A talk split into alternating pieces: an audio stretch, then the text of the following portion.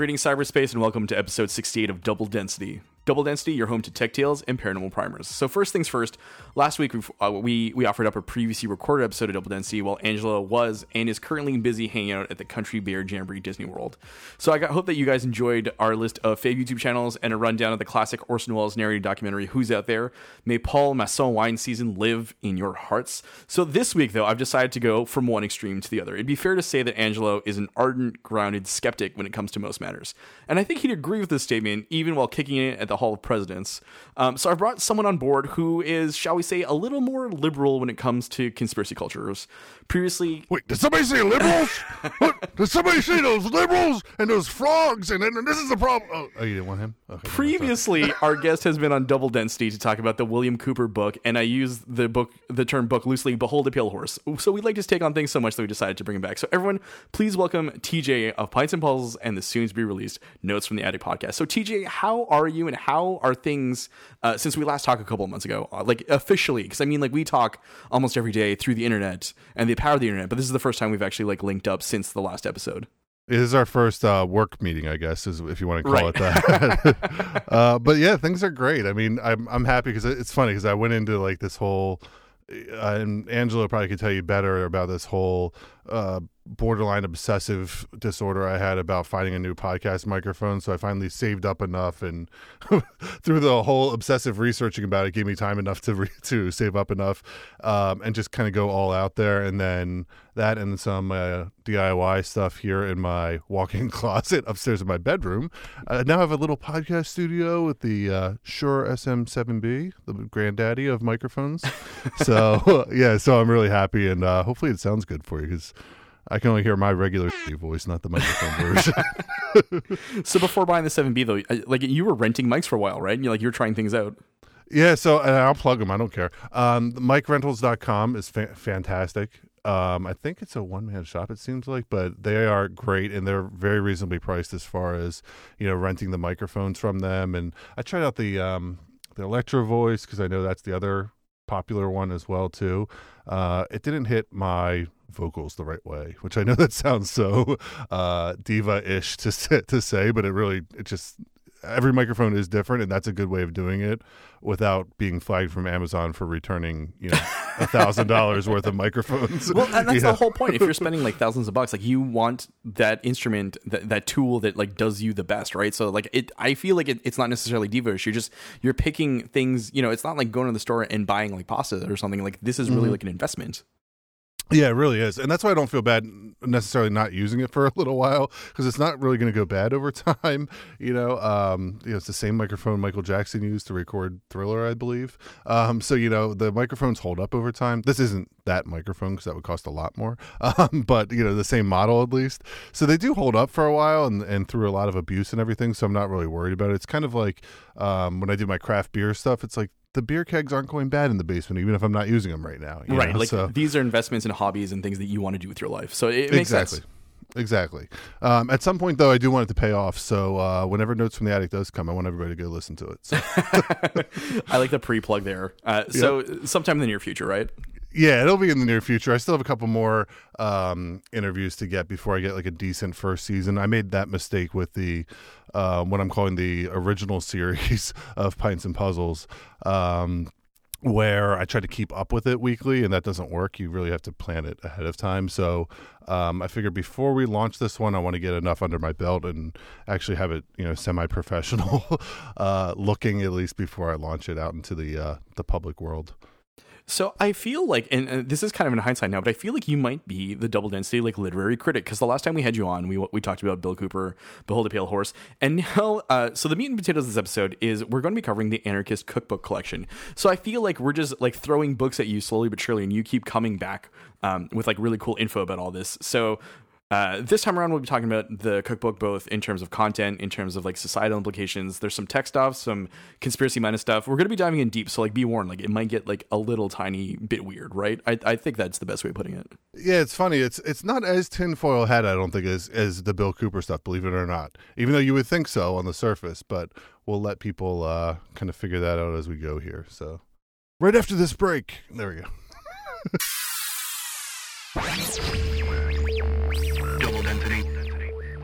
So you and I ended up talking about the Anarchist Cookbook some back, some time back, like on Twitter. I remember, like we had a group DM with Angelo, and he uh, didn't seem to understand or engage with it the way that you and I, I guess, like and you and I have like both like kinds of like different kinds of histories, I guess, with it.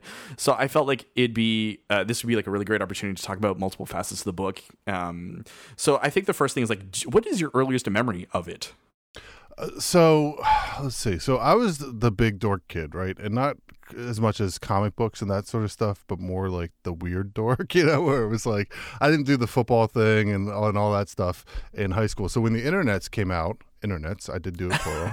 um, then I did, then I started doing um, like the old school bulletin board stuff back in the day, and then um, you know where it was just files and it took 10 minutes to see a picture of Cindy Crawford, you know, that type of thing. Right, right. Um, you know, way back. Uh, and then, of course, back then was so I'm 37. So whatever that math is to put us in the, I guess, 90s, I guess, late 90s, mid to late 90s. Yeah, let's go early to Um, mid. Yeah. Yeah, early to mid 90s. I mean, they didn't flag stuff on the internet like they do now because the internet ro- was just kind of being born. So the Anarchist Cookbook came up at some point. Um, and then I probably ended up with whatever the precursor to Word and PDF is, you know, whatever that was, um, you know, on my Apple IIci back in the day, you know. So I think that's where that's where mine was. What about yourself?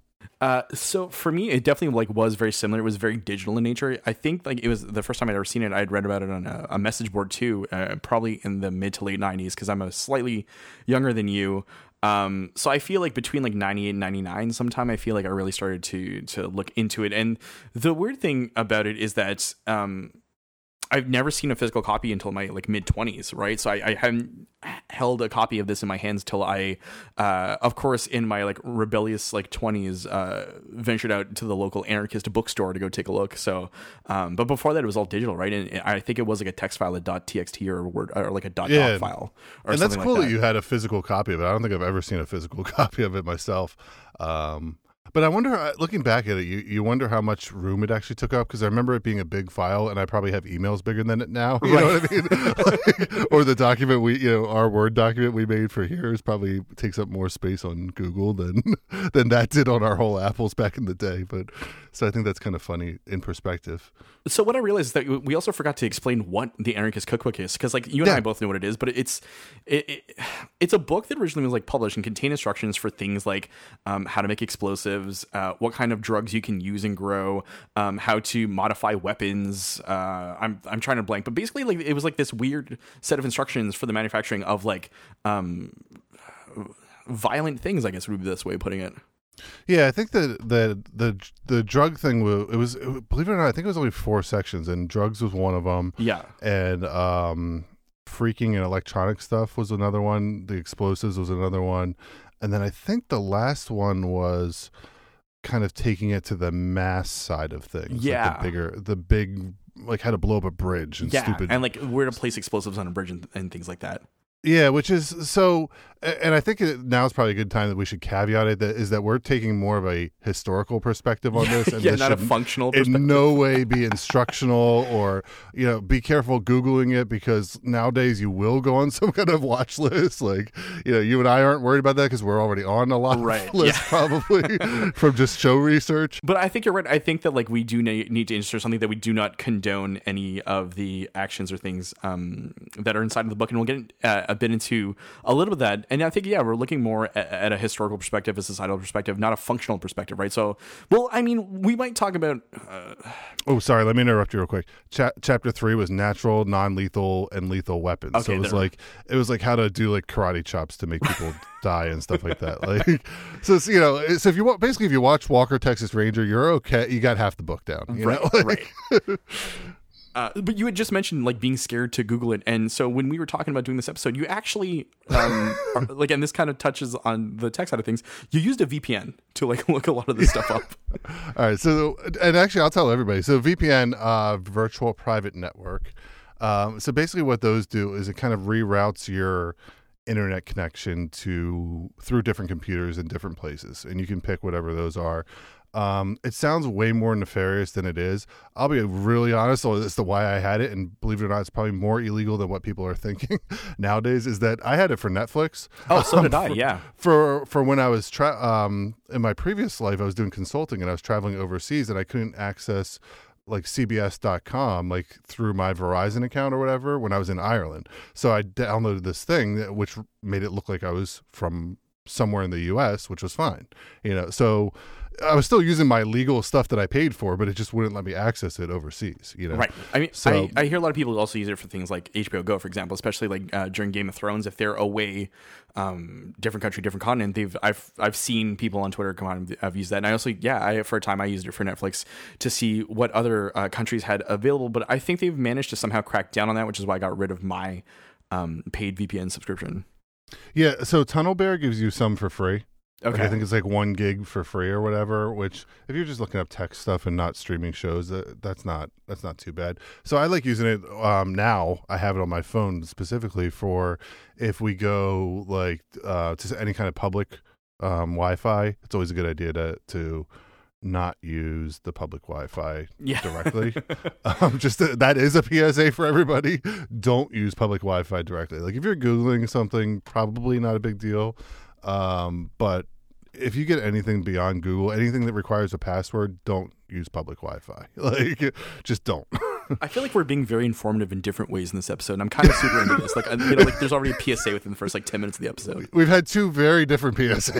So, you know, well, we had to keep Angelo happy while he's on vacation. Well, well, of so course, and we also have to make sure that his you know podcast doesn't you know burn and die uh, uh, due to like a, a swatting or raid of some sort. So you're using a VPN in order to sort of uh, keep yourself on the clean side of things when looking up sort of uh, uh, dangerous sea types. It was just what I googled it originally, and, I, and honestly, I stopped doing it after a while because I've ran out of data. Um, so it didn't matter. um, but but the reality is, I you know I think I think my first Google was like anarchist cookbook for show research, like Right, just so that was in the Google search know. engine. um, you know, so for whoever actually cares what what I'm googling, um, beyond after hours stuff, um, then uh, they they're more than welcome to. Uh, to flag me in Echelon or whatever the new version of that is nowadays. Yeah, whatever So- Carnivore's new program is. Yeah, there you go. Using a VPN isn't without its merits, right? Because I think this is still a very controversial book, like forty years, forty plus years out at this point, because of the fact that like people um, do get arrested for possessing it still. Yeah, and it's funny, it- not so much in the U.S., although there there's been tangential stuff I think in the U.S. where, um, and I think it was like the Columbine shooters, and you know, pretty much most of the Well, shooters. uh, it's kind of the um the new version of the Catcher in the Rye. Well, You know Tim what- what I mean? had had it right, like that. Right. was So I think that stuff. that it got associated with that, but it wasn't like they were reading it and that inspired them to do it, or they used No, it as like an instructional. I think it was just like this was in their repertoire of other crazy shit that they had. It, and it's funny that you bring that up because that's the thought that I had that a lot of these people who own these books, the things that they like, uh, perpetrators of things and what they do, um, there's t- generally no correlation in between their actions and things found within the book, right? It's just stuff that they had. Um, Well, it was like the um, Catcher in the Rye and, and all the assassins, right? Right. Like that. It's just it's just kind of there, and I think it's like the same mindset type people. But I, I can't even say that either because uh, you know open minded people are just going to read everything to to get everything, but also crazy people also do that. So you know I guess it's a balance. But I think that's why in other countries it has gotten flagged, like the UK. Different people have gotten arrested for um you know that was one of the flags there was actually one case apparently in 2017 where a 27 year old was prosecuted in the UK just for just for having the book right. Um so you know i guess they maybe they are a little more cautious with certain things uh he was found not guilty for the for perspective um some of the other ones they had other issues as well too along with having like we said tangentially having the book as well yeah. too Yeah. I mean, and it tends to be used uh, by the prosecution as like evidence of a crime, but really, like the correlation between the two, as I was saying, isn't necessarily there.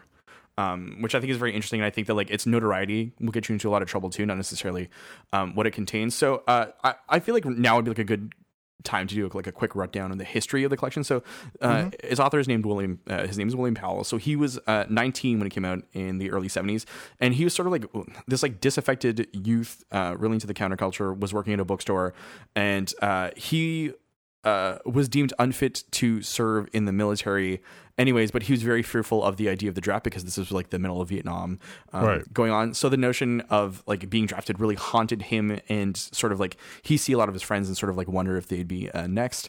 And um, so as you were saying before, it's broken down into four uh, different chapters. The first being drugs, non-lethal weapons, lethal weapons, and then sort of like how to go about planning operations. I guess would be the best way of explaining it. What they call it? Explosives and booby traps. for Right there we go. yeah. So, yeah. So it's kind of the, the big stuff. As a tangential aside here, the the drugs thing is so funny because it's like they taught us how to make hashish brownies and pot Right. and, a, a pot meatloaf or something like that. And I was like, which is I don't know. It's just funny the perspective. so the interesting thing about the drug section actually is that Powell kind of knew a lot and he collected a lot of like local zines that explained how to do a lot of different things.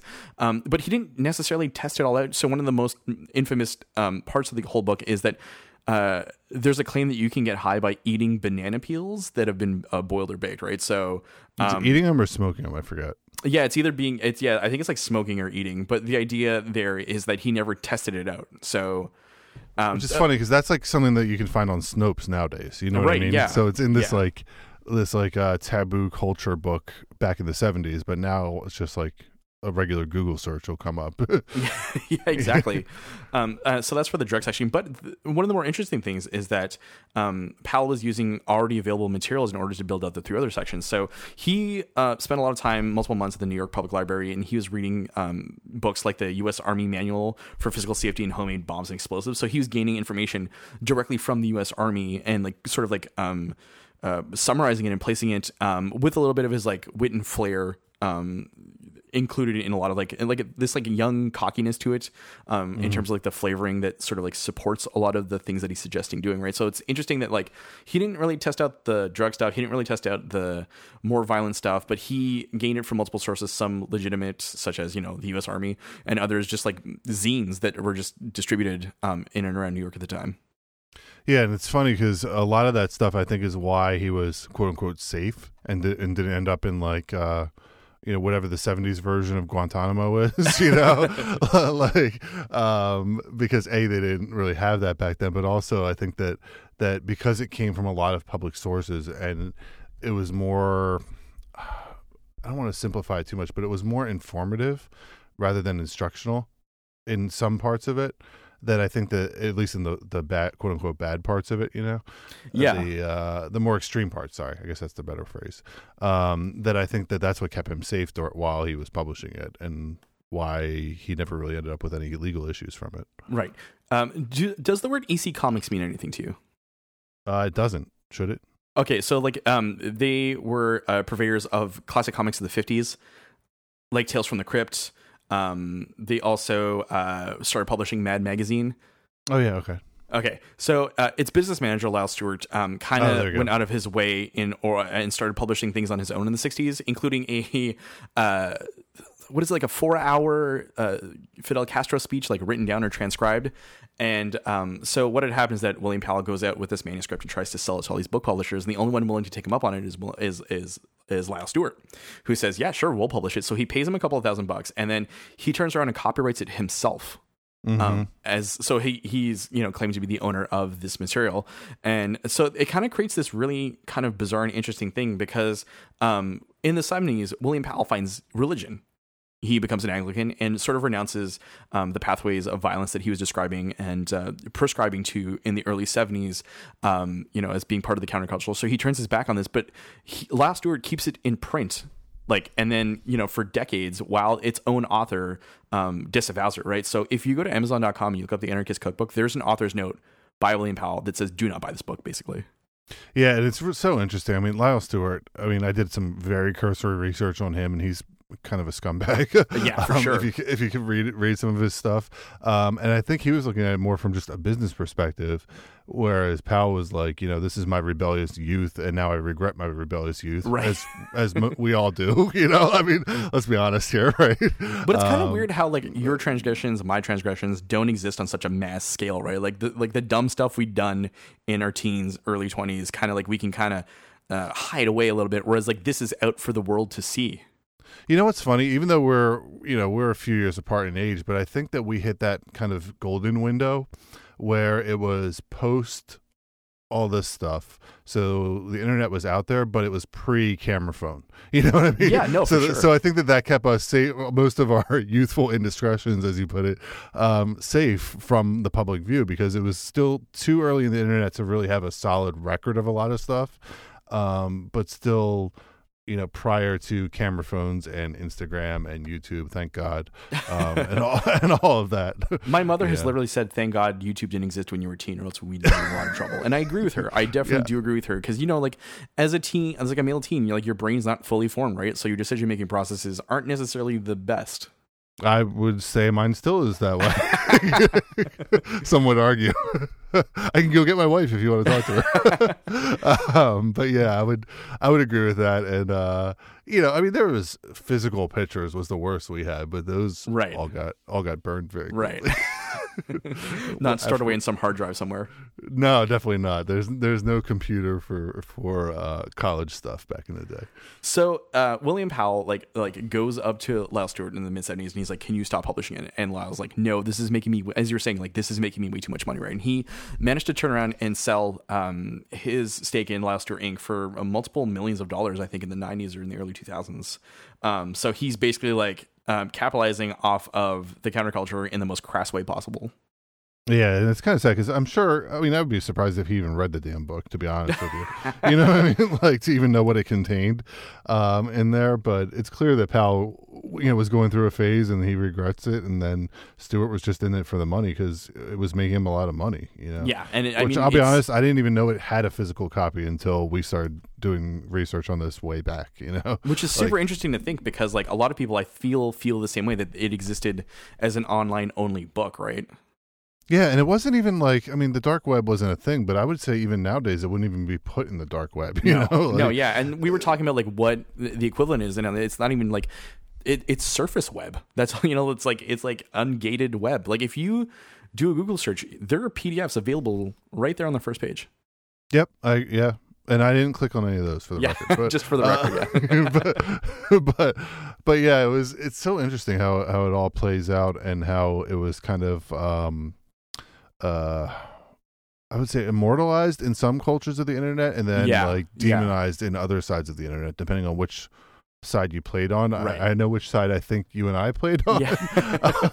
more so, but again, you know, like you said, we I don't think we got in any major trouble from it, but I do feel like so. I feel like there's an analogous kind of situation, right? So, um, Stephen King has uh, his alias Richard Bachman, right? So, Richard Bachman in the late '70s puts out a book called Rage, which is all about a kid going up and shooting his high school, and it reportedly was the inspiration for a number of like real life shootings. So, his publisher was like, "Yep, let's pull that off the shelves." And that was like a fictionalized account of things. And I find it really interesting that like this uh, nonfiction account, um, you know, with, with with tangible evidence that like it was used in um, the completion of crimes on a global scale um, wasn't pulled in some way.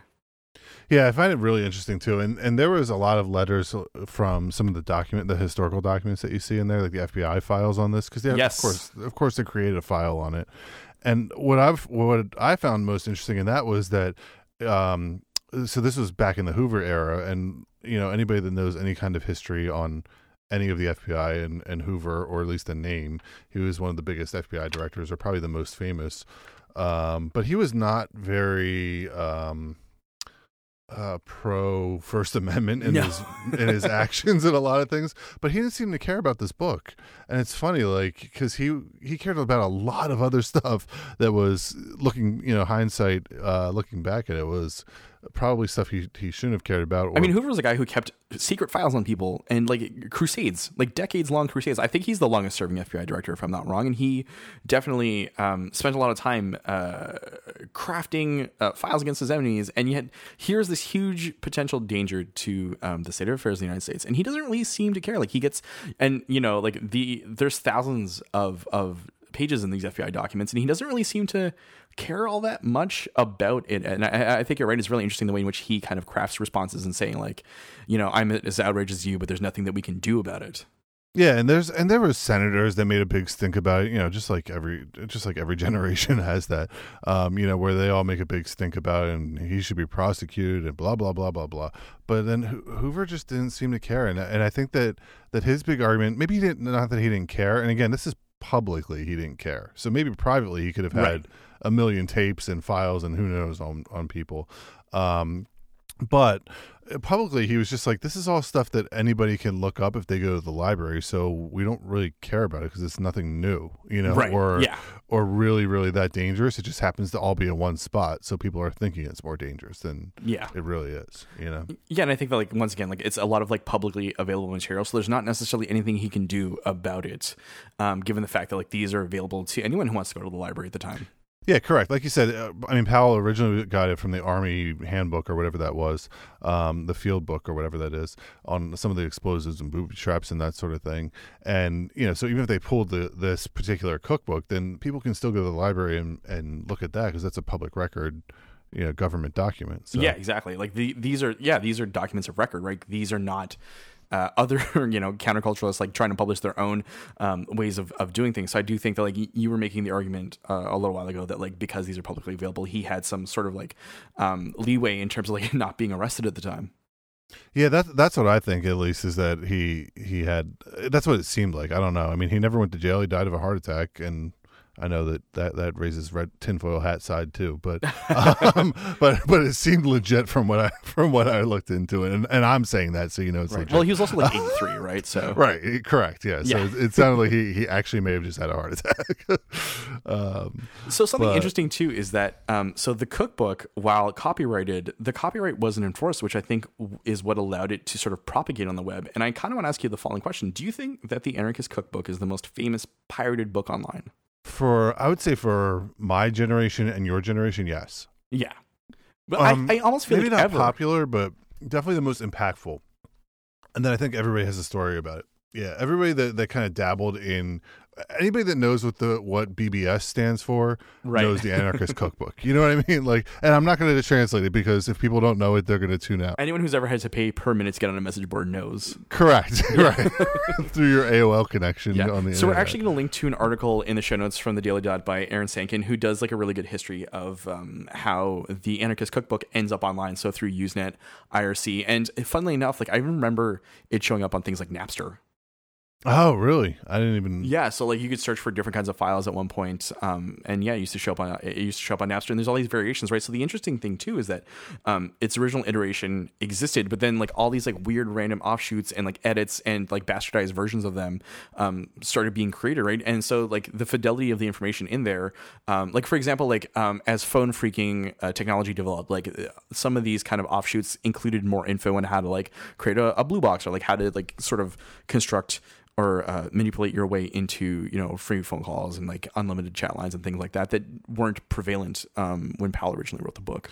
Right, and I think that that's where where some of that people don't even know what any of that is back in, nowadays, you know, or or that uh, there was a box that that um, whatever. I'll, I'll just say I the, the so I liked all the electronic side, right? I was always too nervous to too much of a, of a uh, kiss ass or whatever to uh, to to do straight edge, I guess, to do the explosive side, you know. But I, I liked playing around the electronic side, and, and believe it or not, it actually taught me a lot about electronics, like resistors and capacitors and all that, you know, that I don't think people would know. But there, I remember it just said like go to Radio Shack and get this. Which how old does that make us sound now? Because Radio Shacks don't even freaking exist now, Right. you know. um, or I think they're gradually being phased out. Um, but you know, back in the day, and then it made tones for the payphone. Yeah, And I remember Yeah. so that you could basically dial stuff for free because it would sound like if you did a certain array of tones, it would sound like a quarter was put in.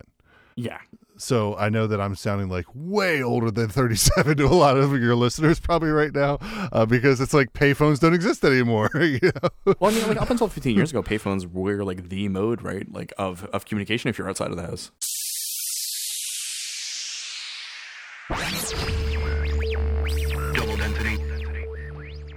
So you were more on the electronic side, and I was more of the like, let's see where this goes side. Um, So I, uh, you know, um, being impressionable, uh, things like uh, homemade flamethrowers uh, were a thing. Um, so singed eyebrows uh, that were hard to explain to parents um, at one point uh, did occur, and things like that. Like I don't necessarily want to incriminate myself too much, but like I was more of the like the physical um, explore like e- exploration kind of guy. I guess would be the best way Yeah, I got you you. know. I think that's Um, a safe way of putting it. um, but yeah, like uh, so as these like different kinds of, of versions, like there's the Anarchist Cookbook 2000. Um, Food Not Bombs has a new Anarchist Cookbook out. Uh, oh, that actually has like cookbook elements to it, which I think is really interesting. Uh, and like, yeah, there's all these like different variations, right? So the fidelity of the information contained within tends to get less and less because you're not really sure what you're getting, right? In this like random like text file. So I was always unsure of like what I was getting. So here's my question for you: Where did it go from, and um, where did it go from William Powell to Jolly Roger? Because I think I had the Jolly Roger copy. That is a great question. that I'm I had. I'm not. I guess it must have been like sometime in the mid '80s or late '80s. I guess. And is the Jolly Roger version that I think we had probably? Yeah, I'd um, probably say the same 90s as the sometime. one. So I think that we had that version, right? yeah. But then is that? I wonder how close that is to the original that uh, Powell published. You know? I, I don't even want to begin to try and search for the variations. Yeah, on this. yeah. Like- too, I'm way too paranoid to search for any of that stuff. well, I mean, like for example, the Anarchist Cookbook 2000, like uh, a businessman from Britain, I think, was the one who ran a website that like um, sold CD versions of the Anarchist Cookbook 2000, which is like derivative of the original version. Sorry, it took me a lot to not say CDs on there. Um, okay, sorry. uh, um, yeah, so that's interesting that that. Uh, but then, how does he know that that's the original version? You know, so that that's where I was going to. You know, once you start making copies of copies and editing things, like you kind of go down the rabbit hole with all this, right? So right now there could be like a completely different version of this book that exists online um, that you and I are not aware of that we haven't really dealt with. Uh, and it's it's really so far removed from this earlier version that originally was printed out. Yeah, exactly. And uh, and so, where do you think this this got into from what it was intended originally is kind of more uh, a glorified anti-war protest?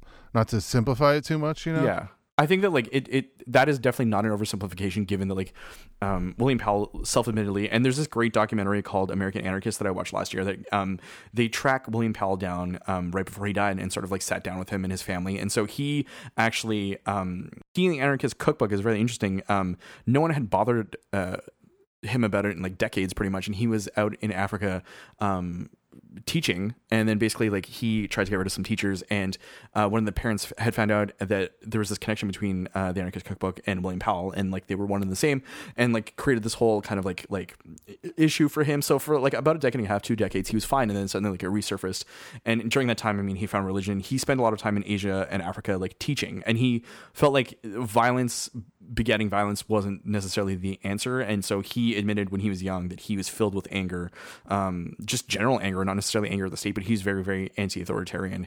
He believed that like this was he was on like this righteous mission to sort of like um, summarize and empower the masses to fight against the oncoming uh, foot soldiers, I guess, of you know the state because he was worried, you know, especially with the Vietnam War and the draft, and then also he was working in a sort of alternative bookstore, and like uh, like moral police would come in and sort of scan um, his shelves for anything that they decreed deplorable.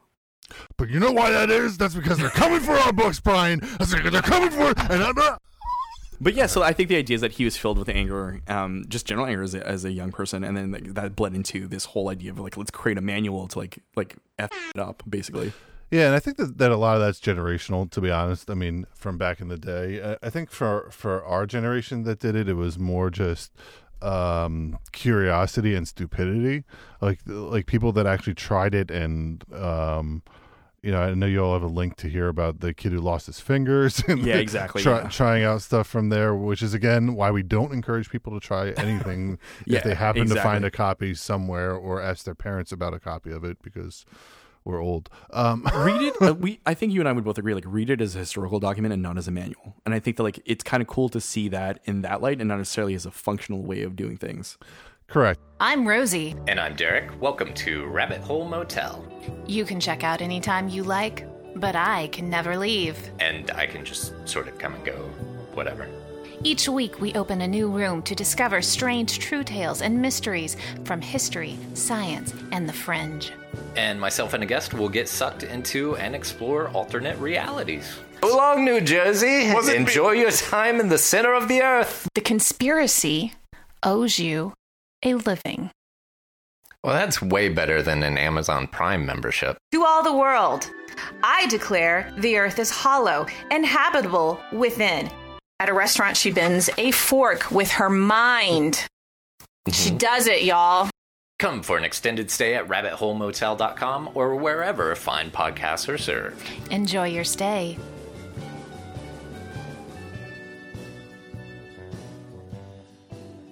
Welcome back to Double Density. And this week we are not switching gears. We're keeping with the Anarchist Cookbook, both tech and paranormal, um, but not really necessarily paranormal because there's a lack of paranormal elements to it. There's no real conspiracy behind it, um, which is kind of like a really sad thing. that There's like no overarching kind of conspiracy that exists um, in conjunction with the Anarchist Cookbook. Yeah, usually when I'm on double density, the paranormal side gets replaced by conspiracy tinfoil hat side.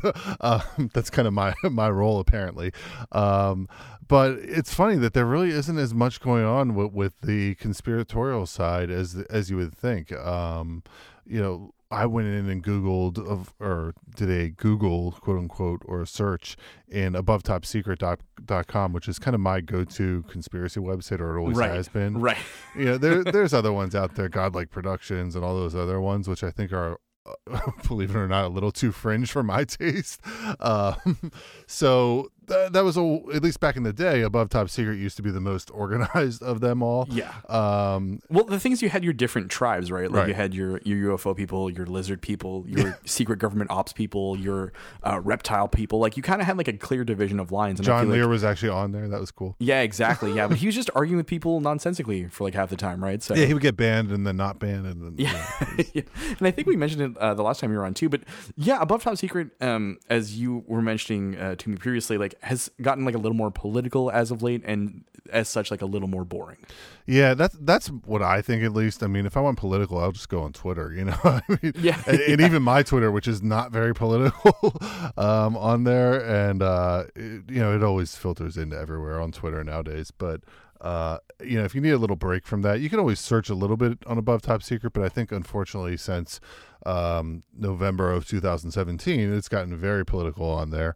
Uh, I mean, I guess uh, to be fair, it always was a little political. You know, there was always Right. you know, George Bush is a reptilian. Then George Bush was the head of the Illuminati, which H.W. Bush is, but that's a whole other, that's a That's different an entirely podcast. different podcast to get into. um, don't kill me. Um, but yeah, uh, but uh, yeah, and then it gets into the whole Obama and Obama, you know, the birther stuff, and then 9/11 and blah blah blah blah blah blah blah. And I'm not doing the Alex Jones voice anymore because my that hurts my voice to do that. um, but you know, it gets into a lot of that nowadays too, and and I think it, it got a little too political, but not fun political, or yeah, not- like not like like kooky political, like downright argumentative, um, sad reality political. Yeah, basically the same the same stuff you see on Twitter. You know, like Yeah, and, yeah. that's that's not fun for that environment, at least in my opinion. There, there's still areas like if you go if you are really interested into some stuff, there's like what's called the gray area under there, which is kind of people's personal stories, and I like that because that falls under more. Uh, you know, like yeah, you have to still put your filters in there, your mental filters as to what's BS and what's not. Um, but sometimes there's there's a grain or two that's kind of interesting in there, and or hey, I saw this weird thing in the sky over my house, and then you start looking at it in other resources, and then find hey, there was something weird up there, and then Right. there's a podcast episode, so you're good Right. to go. yeah, but I, I definitely uh, like I don't visit as much as I used to. Like like uh, 15 years ago, I was a pretty regular visitor, and I started uh, like I kind of stopped maybe like eight or nine years ago. Um, and like I'll only go back like very sparingly, and I think you're right. And like I think there's just like a convergence of different um, topics that happen. Right, it's almost like additive. Like it's no longer you're you're part of like the UFO tribe. It's like you're part of the UFO tribe, and you're arguing about you know some other like weird current affair thing. Correct, yeah, and it and it gets into um, it's not it's not fun anymore, you know. And No, I, and I no. know that there was always argument arguments here and there. There was always trolls. There was always the the John Lears of the world out there that that probably know more than we think they do, you know, but are too crazy to believe. you know? Right. Um, but it's almost like too depressingly real at this point. Like, Yeah, I tend exactly, to use some of this as like escapism Yep. and like, uh, it, it's kind of not fun anymore, guys. Like, where's conspiracy culture gone? Yeah, and I agree. And I mean, I'll still use it because it, it happens to have a good mobile platform, so it works on my on my iPhone if I'm using it for toilet reading, you know, bath or bathroom reading. You know what I mean? Um, you know, where and like I said, I'm caught up on Twitter and Instagram. then, Right. I'll, then I'll go there as kind of a, a default. Um, but that's just for lack of not having any other better place to go right now or any good games on my phone. So, um, so it's not really that I love anything on there that's been sticking out. Um, but as it relates to all this, though, I Yeah, mean, so kind, there- kind of so switching gears, we went a little bit. no, but I think that was okay. It was a, it was a good ta- tangent. I feel like it's just a lamentation on like where things have gone on the internet. I feel like that's like tech related, so I'm okay with that. But it's also related to, to the to what we're talking about as well. I think Right. in that a lot of the the culture has changed in general, and I think that's part of where the uh, perspective on the book has changed as well too. But um, but yeah, we can get into that in a minute. But it's funny that there's really no major kind of black ops conspiracy or. Or No, there's nothing. anything along those lines. Like if you really wanted to pull it, you could say like something along the lines of you know going into Alex Jones territory of New World Order is going to come and take over, so you need to Right, prepare right. yourself. But even that, like nowadays, most of this stuff isn't going to help you. Like like we said, they don't really have payphones anymore. You know, I, think, I think New York was converting converting their payphones into Wi-Fi hotspots or something like that. You know, like there was. I mean, like, like there's not even any like suggestion that, like, for example, like Lyle Stuart was uh, being funneled like CIA money Right. or anything like that. There's nothing like that existing out there. and everything else that we talk about, um, both publicly and privately, you know, there, there's always some kind of uh, angle if you dig hard enough into it. You know, This is almost like a wholesome kind of topic, like in like relatively speaking. yeah, and it's funny that, and, and when I think we're both laughing about it because it's funny that there is this whole cultural change that back then, and even when we were when, when we were kids or or older kids, in my case, um, they. You know, it was still kind of frowned upon to have. You know, like I'm sure our parents wouldn't have loved us to see us like like experimenting in any way, shape, or form with stuff. Yeah, with anything we found in there. Um, yeah, whether even the electronic stuff, which is relatively innocent, is still like, oh, Yeah. well, well, you're not paying a quarter, so you're ripping people off. You know, like Right, that, that type of thing. Um, and I feel like that's kind of really interesting too, because like like it, it's it's this weird trickle down, right? So uh, it it kind of like uh, existed in the countercultural in the early '70s, and like people of a certain generation, probably skewing you know uh, early to mid 20s, and then like geek culture in the 80s and 90s, right? Because like it was a physical copy, and then it kind of got propagated online through Usenet, IRC, Napster, websites, um, any of those, right? So like it skewed younger. In the 80s and 90s, I feel like, and so like like we're a generation that grew up with it, having Right. known it earlier. right, and I agree with that because I think that probably us at our ages now would have been the original audience for it. You know, Yeah, exactly. Yeah, B- back back in the day, you know, prior to having everything on smartphones and everything. right. Too, that it's like, yeah, free call waiting doesn't matter now. you know? yeah. the benefits of a lot of like what's listed there aren't applicable to us anymore. Correct. But I will say it also I mean, it oddly taught me a lot of, of different things, you know, like and not even nefarious things. Like it, like I said, it, it it had some uh educational value, believe it or not. I know that sounds silly, but uh, No, I mean, like, for you- me you- at that age, it had some value to it. You get what you can out of it, right? So sometimes like it can be a net positive. Right, correct. And I would say uh, for me it, it was, but I think it's funny because I think when you and I were originally talking about it, it was more. Um, you know, definitely Angelo thought it was gonna be like, okay, I'll do this while, while I'm on vacation because this is gonna go Right. go really, this is gonna go like Bill the Bill Cooper episode times five, you know. Um, But it's well- been pretty measured, all right. things considered. And I think that, and I, and I think that, um, that it's it's kind of disappointing in some ways, but kind of interesting too. That it that it has. It, it's kind of like a deflated balloon in some point, you know, in some and, ways. and, and I think that's what it is too. And I think that like and what I was saying before, like it's transformed itself from like a functional document to sort of like a historical document. And I feel like Correct. through that, it's danger. It's almost like been defanged. yeah, and I'm I'm not sure that the generation now would even really know what it is, or definitely not know the historical uh, value behind it. You know what I mean? Right. They wouldn't even know the concept of a book of this sort existing. well of a book in general in a lot of Yeah. cases but that's that's a different podcast as well um but yeah i, th- I think it is interesting too and um But something you had mentioned too is, and, and it struck me as like kind of funny is that you were saying that like you're kind of like in research is you're you're disappointed Yeah, I- ultimately. and I, so it's funny because even researching stuff for show topics, right? Um, for for pints and puzzles, um, the original series, you know, that I had out there where, where it was just me doing it. Um, that was interesting. Where it, it's almost disappointing in some ways, with a couple exceptions, but where you start researching this this cool thing that you've always had in your mind, fro- you know, probably from ab- above top secret back in the day, um, you know, where you had this cool thing in your mind, and then you start researching, and you're like, that's a hoax right. it's just like wah wah wah. yeah. You know, you start or you're like, oh, that guy's crazy, and now you're old enough to realize, yeah, okay, I can't believe that guy. You know, um, you know, and and we could talk about specifics if you wanted to. well, for me, one of them right is like for example like Billy Meier. Yep, Billy Meier's a big one in there. Um, for me, my the big one that stands out in my head is Duncan O'Finioan, which that, Oh, yeah. that could be a, a whole another episode. But I think for for people probably not as deep into the the conspiracy culture as as you and I are, um, that he was on Jesse Jesse Ventura's um, conspiracy theory show or whatever that was called, and Duncan O'Finioan was on that show as a super soldier. Okay. So he was on there, and th- he claims to have some kind of implant in him where he has like super hyper fast twitch reflexes. It was interesting because I was like, "Oh, cool!" You know that that falls within the realm of possibility in my head.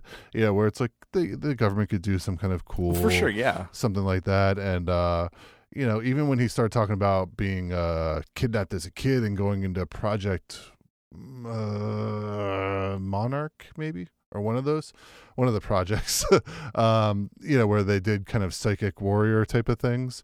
Um, you know, that was kind of gray area for me, but still in the believable realm, you know. And nowadays that we've learned about MK Ultra and all that, but yeah, I think it's it's interesting because it started. He falls into a lot of stuff that I was like, oh, it's very interesting and very cool. And then you start googling him nowadays, and he's this crazy lunatic that's delusional um, at best.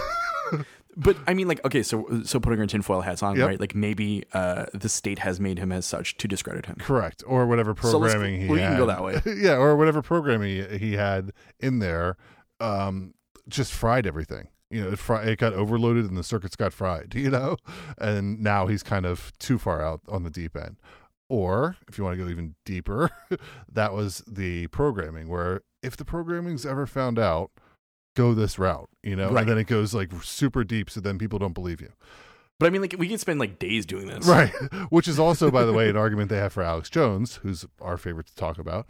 Um, Right, like well. he's a state actor, or he's like a state actor, role. correct. Yeah, And pe- and he's just the right amount of crazy so that people don't believe him, that sort of thing. Yeah, so I, I definitely do think there's an, uh, an argument to be made there. But bringing it back to the main point, though, Mhm. is that like I feel like we tend to mythologize things when we're younger. That like as adults now, I think half our job is destroying those myths that we've built up, unfortunately, which I feel like is like a sad reality of the the progression of time. It really is, and and I mean, and granted, there's I think that also gives more credence though to the ones that we still do hold near and dear to our hearts. You know that that everybody has their. I always say everybody has their one or two UFO case. You know, everybody knows mine's Travis Walton. You know that they still believe even with all their skeptical and experience and and kind of uh, polished, I guess more polished for lack of a better term, thinking Right. um, in there that you know everybody still has those. So in my head, it gives more credence to some of those because we're less likely to tolerate BS now that we're a little older in years. That's actually a really good point. That like we tend to be more discerning as we grow older about these kinds of things. I guess because like with the passage of time and also the realization, as you were saying before, of like these different hoaxes and things like that is like quite unfortunate, um, in the way that we sort of like perceive things. I, I definitely do think that like we tend to cling to the things that we believe in even more as we grow older.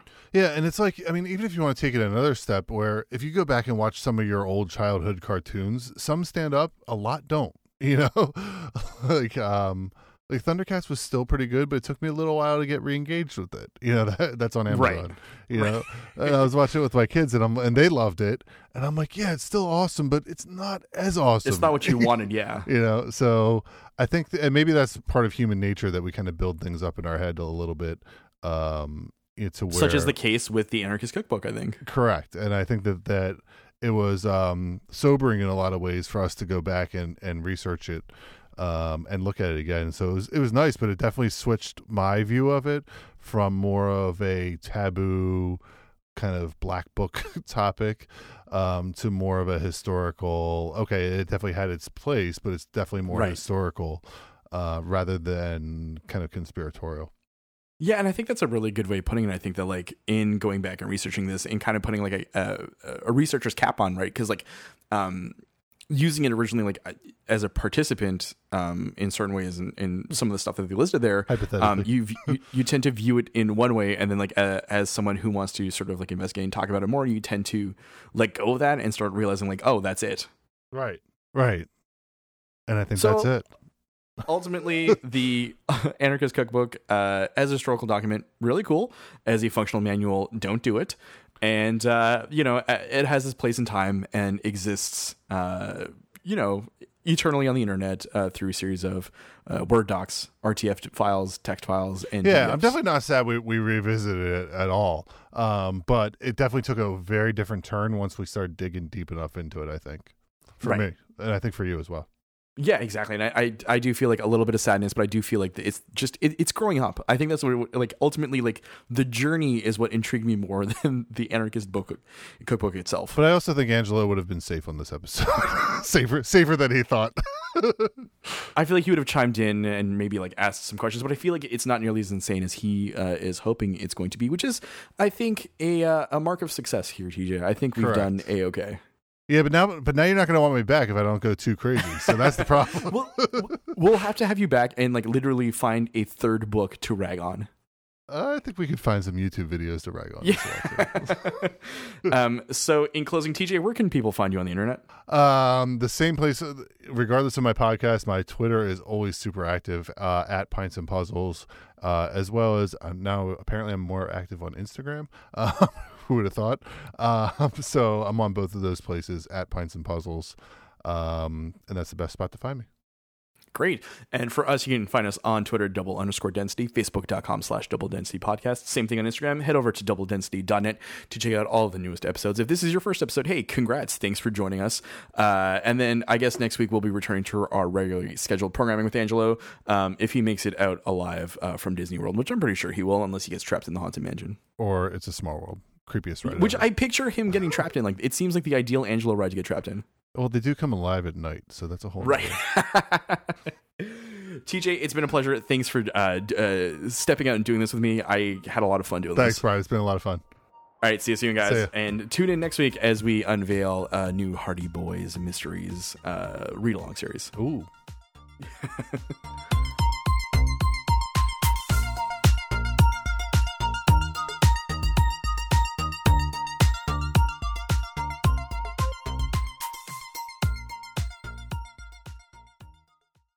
Oh shit! I just hit the desk too hard. Okay. hey, I said that without slurring it. Woohoo!